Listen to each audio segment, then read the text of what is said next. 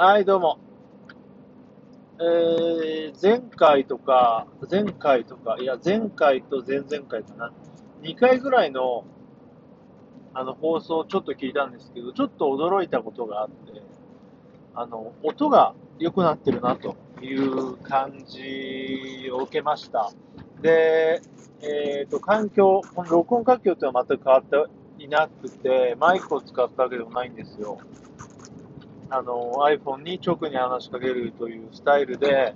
しかも、えー、車を走らせながらということなので、えーとね、この2回より前っていうのは、もうちょっと、その、なんだろうな、走るノイズ、ドライビングノイズが入っていたんですけど、なんかすごいいい感じで、これは、まあ、2つ、2つではないか考えられる、2つか考えられる点があって、まあ、1つは、あの iOS か、もしくは、この、ラジオトークさんの、えー、アプリの、あのー、アップデートかアップデートによって、えー、ちょっと、なんだろう、マイクの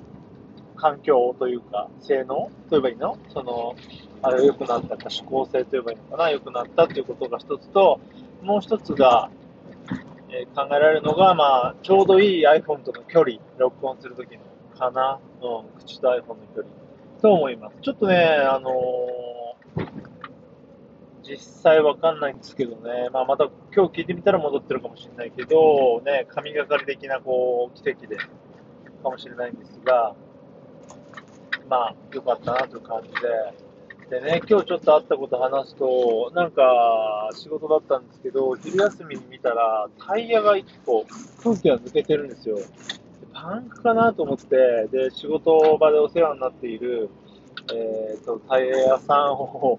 呼んだんですけど、なんかよく見てみたら、タイヤがめちゃくちゃ古いやつだったんですよね。これあのー、まあ、親戚がおそらく履いたであろう中古を履いてたんですが、それがなんかね、こう、いくつも、あのー、在庫がある中から選んだら、すごい古いタイヤで、もう12、3年前のタイヤなんですよね。これやばいなってことで、タイヤ屋さんもちょっとびっくりしてたぐらいのもので、でしかも、だから、その空気が抜けてた理由も、あのー、タンクではなくですね、えー、簡単に言うと空気を入れるノズルのあたりのゴムの劣化で切れていたというやつと、あとは何、なんだろう。やっぱ古いタイヤって起こるらしいんですけど、アルミホイルだと。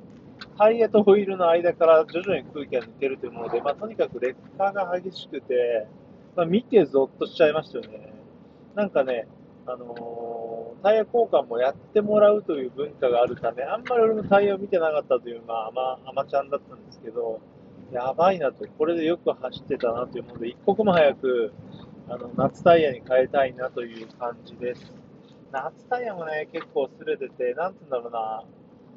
なんか、俺もね、管轄外っていうか、あんまりこう、口を出せない状況でタイヤを変えてたんですけど、これはまずいなということで、ちょっとちゃんと夏タイヤもチェックして、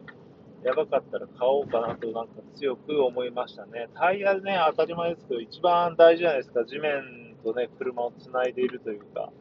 そこに乗っかってるわけなので、これはやばいなと、ちょっと意識を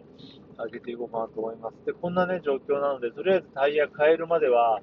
バイクで行きたいとこ、バイクで仕事を通勤をしたいんだが、バイクが今ないという感じで、ここで話してなかったかな、あの、ハンドルスイッチを交換しようと思ってバイク屋さんに出したんですけど、なんと、